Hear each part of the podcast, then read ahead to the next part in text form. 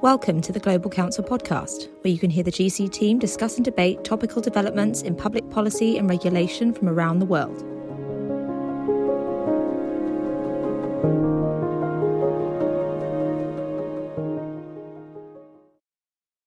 Hi and welcome to the Global Council podcast. I am Conan D'Arcy, Senior Practice Lead for Tech, Media and Telecoms. Today we will be discussing the U K music industry to analyse why it has been hitting the headlines and why it's attracting political and regulatory attention.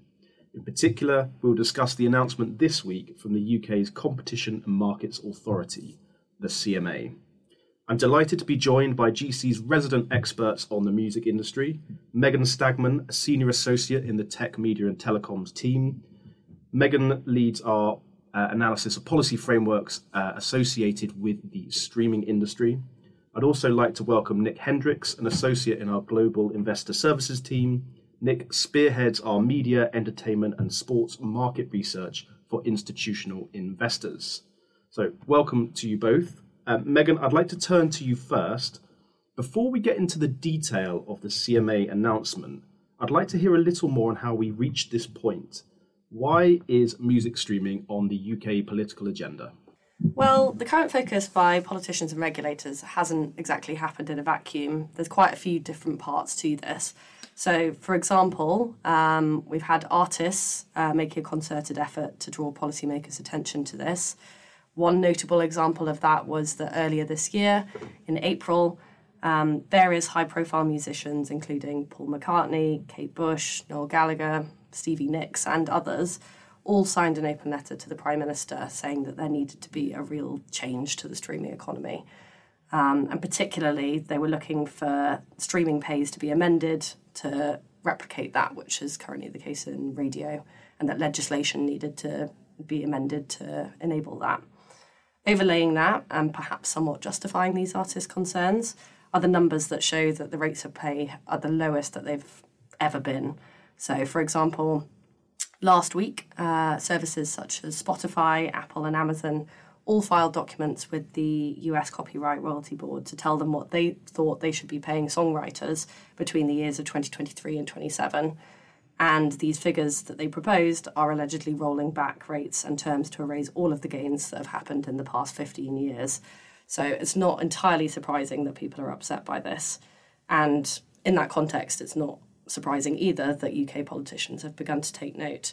So the Parliamentary D C M S Select Committee was a prime example of that and launched an inquiry on music streaming in October of last year. They underwent the normal process of several months of hearing from various stakeholders, including artists, streaming platforms, government officials and others. And then they put out a report of recommendations. And this included various suggestions, including that the government should legislate to provide performers with equitable remuneration from streaming incomes.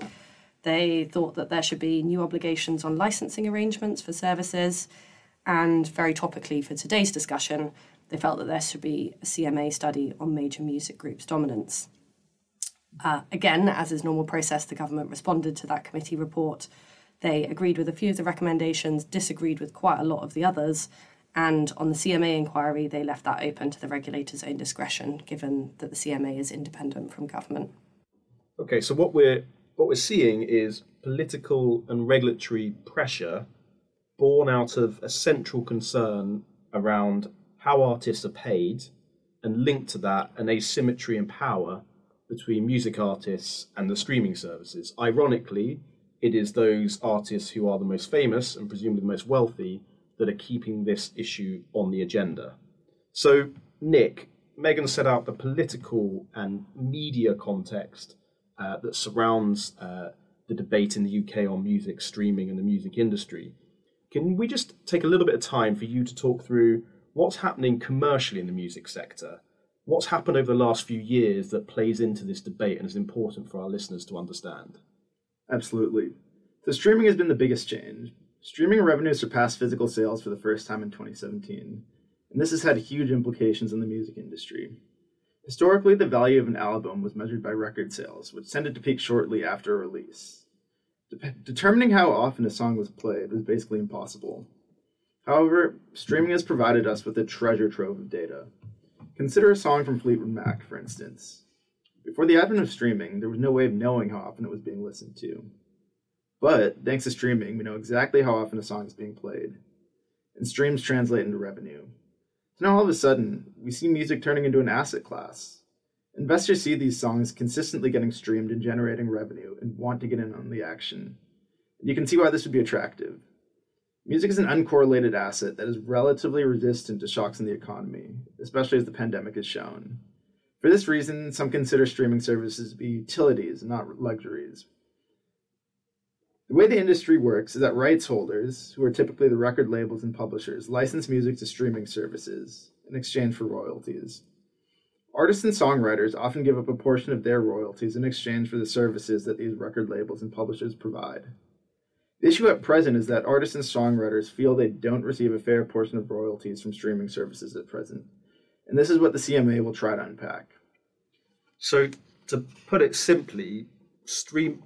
streaming, beyond the advantages that it gives users and listeners via their uh, via their uh, smartphones, is essentially a vast data resource for the music sector and allows us completely new ways to measure value. And that has changed the commercial dynamics within the sector. So all that said, Nick, everything has changed, but what has that meant for the commercial prospects of the music sector? Is it, as far as I ever remember, the music industry has been in the doldrums for, for several decades, ever since the launch of Napster, essentially, in the nineties. So is is, is that changed, or, or, or we've seen something different? Oh, the commercial the commercial prospects actually look really good at present, but the numbers don't tell the entire story. So if you look at the numbers, global recorded music revenues reached twenty-one point six billion dollars in twenty twenty, the highest they've been since two thousand two. That also marked the sixth consecutive year of revenue growth. That success is much. That success is much to do with streaming. sixty-two percent, or thirteen point four billion dollars in revenue, came from streaming. All other categories saw a drop in revenues this last year. In the U K specifically, recorded music revenues reached one point one billion pounds last year, while streaming accounted for sixty-six percent of revenues. Streaming now makes up eighty percent of U K music consumption. In terms of deal flow, in the last two weeks alone, there's been more than two billion dollars in music transactions. Blackstone is forming a music investment partnership with Hypnosis Song Management and investing one billion dollars to acquire music rights. And K K R acquired a song fund from Cobalt this week for one point one billion dollars.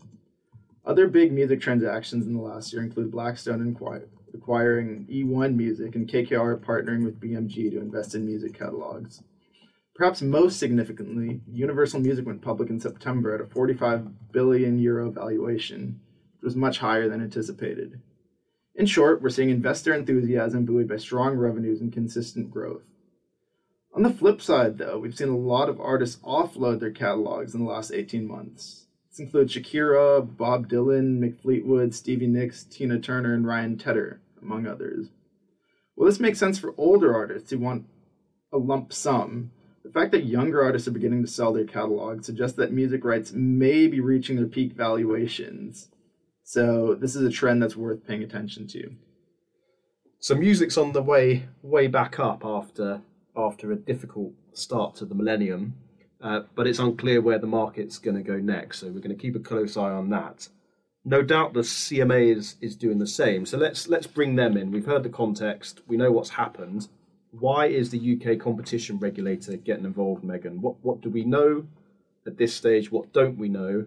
And when might we know it? Sure. So I spoke previously about the D C M S committee um, and the government's kind of work on this. Um, and on the back of that, the C M A announced this week its intention to launch a market study into music streaming. Um, this decision wasn't altogether surprising. Not only was there the precedent that I spoke about before, but also the C M A has been really ramping up their credentials in the digital competition space recently. So, for example, you might have seen that this week the C M A also fined Facebook fifty point five million pounds over an enforcement order breach. Um, and earlier in the year, the C M A also set up a digital markets unit, which is going to look specifically at the tech sector. So it's not really surprising that their attention has eventually turned to the music streaming space too. Um, And yeah, if we look at the actual process of these market studies, um, they're a tool which are used by the regulator to identify competition and consumer issues across a whole range of different sectors. And then where they find reasons for concern, they identify how best these should be tackled. What we do know, in answer to your question, is that the market study is going to take place soon. Um, the announcement this week made clear that this work is going to be prioritised, and indeed that it's going to be the very next market study that the C M A launches. But what we don't yet know is exactly what the study is going to look at. So as a first step, the C M A is going to be undertaking preliminary work to refine and scope out the project. Um, and that will reveal exactly what topics we're looking at. So we've got a regulator in a hurry, and that's consistent with everything that we know about what the C M A is doing across the digital environment. Contrary to expectations, the U K has actually been extremely proactive post-Brexit in competition policy, um, and whereas before it left those powers with the European Commission in Brussels, and the expectation was that the U K uh, may not be quite so interventionist as their European counterparts, I think this is yet another example of uh, proving that not to be the case. So we've got a regulator in a hurry. We know it wants to do something. We're not quite clear on exactly what it's going to look at. But can we, Megan, just anticipate a little bit about what we think, given the context we've already talked about, what it is that the C M A may look at? Yeah, so we get a bit of a broad sense of topics of interest from the government's recent correspondence with the C M A on this issue. So they've raised concerns about possible market dominance of major music groups, and specifically the potential for contractual agreements between major music companies and streaming services to stifle innovation in the streaming market. So that's definitely going to be covered. Um, more specifically, I guess we can speculate attention might be paid to pricing models, um, consumers' experience of switching services perhaps, and the role of algorithms in recommendations seems possible as well. Although I should add on that last point that there is separate work that's also being undertaken by the Centre for Data Ethics and Innovation, um, and they're looking into the role of algorithms on streaming services and what the implications of that might be. So it's possible the C M A will leave that to them. Okay, so it wouldn't be a surprise that the types of issues we were talking about earlier, that central tension around pay and asymmetry of power, will be a, a central plank of what the C M A are going to look at. I mean, to that point, Nick, earlier you described that the music industry is actually in a positive, almost booming uh, state. Um, do you think, particularly when we're thinking about this asymmetry of power, do you think that this has affected the willingness of the C M A to intervene at this moment? Absolutely. I mean, the commercial success of the music industry has highlighted the discrepancy between revenues and artist and songwriter compensation. These moves by the C M A are about shifting the balance of power in the industry from streaming services, publishers, and record labels to artists. Music has taken on a heightened importance during the last eighteen months. So regulatory and regulatory intervention is definitely likely to resonate with the public. So from my perspective, this is a politically astute move. So yes, in, in short, we, we we would imagine that things like the Universal valuation and the I P O that took place recently when, did not go unnoticed uh, within the corridors of the C M A. Um, so look at it from the perspective of the sort of the investors that you work with each and every day, Nick. When they're looking at the music sector and the streaming sector and they're thinking about the types of investments that they're going to make moving forward, how does the C M A's announcement play into this? Um, what what concerns or considerations will investors and other parts of the commercial ecosystem be thinking? Sure, sure, absolutely. So given that this is only a market study, the status quo could be maintained, which would be good for music investors, given the industry growth trends that we've highlighted earlier. But if the study leads to an investigation, investors should start to get more concerned, as this could lead to concrete action. Investing in streaming services becomes inherently less attractive if streaming services have to distribute more of their revenues to artists and songwriters. Additionally, investing in music publishers and record labels becomes less appealing if they have to give a larger cut of royalties to artists, which could affect profitability. However, intervention could create new opportunities for investors, though. There's a separate C M A investigation right now into Sony Music's acquisition of independent music distributor AWOL. This could potentially lead to forced divestment, and competitors such as Universal Music and Warner Music could face similar M and A constraints. In that case, private equity could step in and fill the void. It's still too early to tell exactly how regulatory intervention will affect song valuations. But we'll continue to cover these developments in our deal flow monitoring as these studies and investigations progress. So it brings uncertainty. Um, at the moment, uh, investors are in wait and see mode. Um, particularly important will be to see whether the study leads through to a market investigation by the C M A. So we'll keep our eyes peeled on that. So, Megan, that sort of leads quite nicely into where I think we need to take the conversation next. We're obviously at an early stage. You've already said we don't know much about exactly what the C M A is going to look at. They haven't published that yet, although we can guess it. Can you give us some idea of where you think this might lead? Nick has already ad- identified the potential for an investigation. Are there?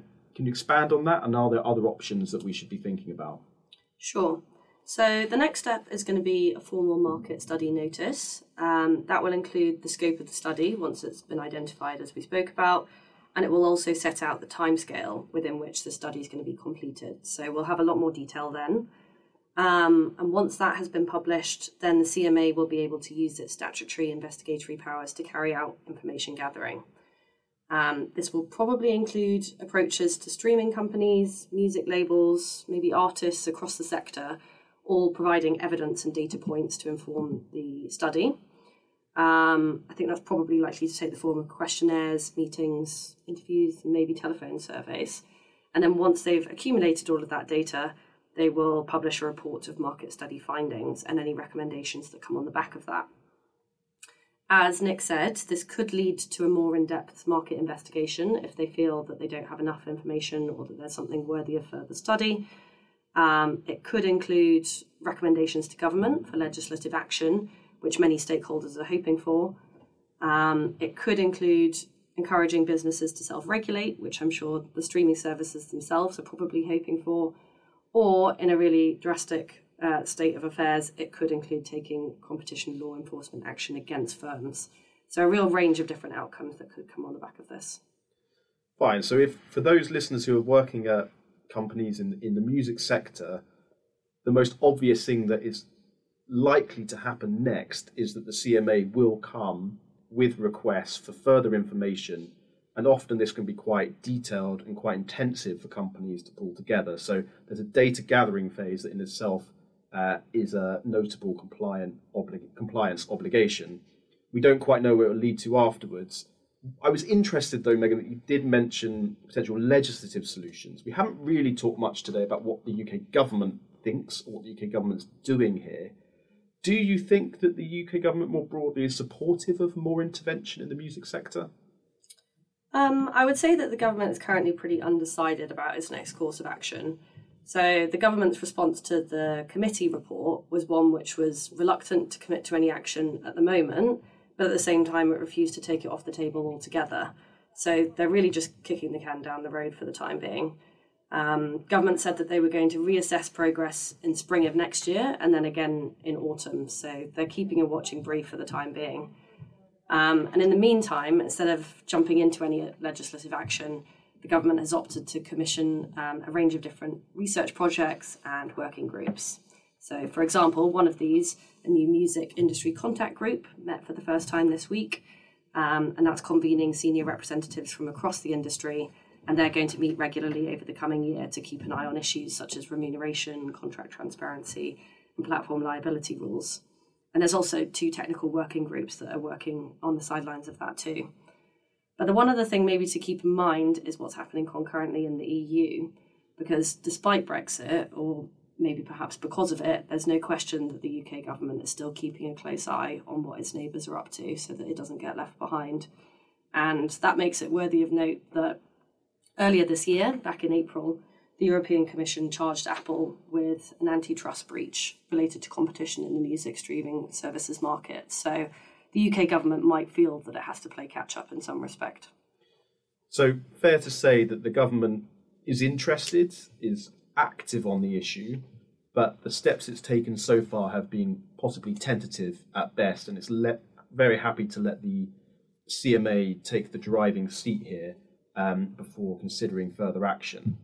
That's probably not a huge surprise given, uh, as we know, that the U K government's agenda is, uh, is dominated by uh, the fallout from the COVID pandemic the backlog across various government departments that comes from that, as well as the ongoing negotiations with the E U about the post-Brexit settlement. It's something we've seen across a range of different policy areas.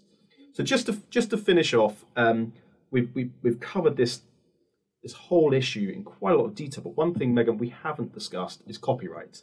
It, does that come into this at all? Um, do we expect anything from the government on implementing the E U copyright directive, or is it still radio silence from Whitehall on this? I wouldn't say radio silence. Um, well, I mean, on the one hand, the D C M S committee felt there should be action on copyright. And although they acknowledged that the E U's copyright directive wasn't a silver bullet to the music industry's problems, they did feel that creators in the U K shouldn't be any worse off than they would have been if the U K had remained in the E U. Um, and the government agreed to that in principle in its response, but it reiterated its long-held position that it has no intention of implementing the copyright directive. And that's very unlikely to change, to be honest.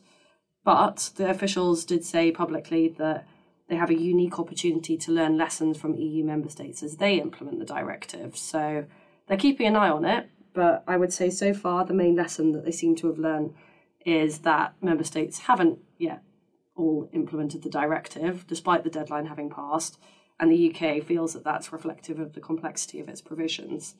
Um, and particularly that regards Article seventeen, which is relevant here, because it states that online content sharing providers need to obtain an authorization from rights holders before they upload content on their website.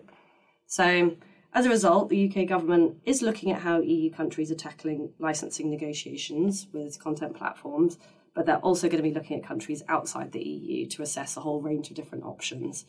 And they've said that they're going to report back on findings in spring twenty twenty-two, so we should have a bit more clarity then. Um, all of which to say, it's impossible to say what they will find right now, but judging by the U K's approach to diverging on tech regulation so far, for example, looking at G D P R or on A I regulation, it seems fairly unlikely that we're going to be seeing any copy and paste of the copyright directive in the U K. Okay, so we we may see something, and we'll we'll keep uh, everyone updated on that, particularly when we get through to, to the spring reporting. But what we're going to see is very unlikely to be uh, be the same as what's happening in, in the rest of Europe. I think one thing that we should just conclude on is, as we saw with the the fallout uh, in Australia between news publishers and uh, and the large tech platforms, um, these types of issues surrounding copyright, which could be equally applicable to the music sector, have a have a nature of uh, causing controversy and keeping themselves in the media. No doubt, throughout the course of the C M A process, we will see more activism from uh, headline acts that we've referenced before, Paul McCartney and others, uh, who will try to keep this on the agenda and put pressure both on the C M A and the government and Parliament to act. So this issue isn't going to go away, and it's going to keep in the public eye uh, while the regulator works in the background. So there's going to be plenty going on, and the G C team are going to be following it extremely closely. So as always, if you, your business, uh, or your investment is exposed to the trends that we've discussed today, to the C M A uh, market study, to the wider developments around uh, the music sector, please don't hesitate to get in touch. Uh, you can find the contact details uh, for Megan and Nick and our sectoral teams on the G C website at w w w dot global dash council dot com or via the link in the podcast notes. So thanks to Megan, thanks to Nick, and thanks very much to everyone for joining us. Goodbye. For more insights, blogs and analysis, you can visit our website w w w dot global dash council dot com and subscribe to our mailing list. And you can follow us on Twitter at global underscore council.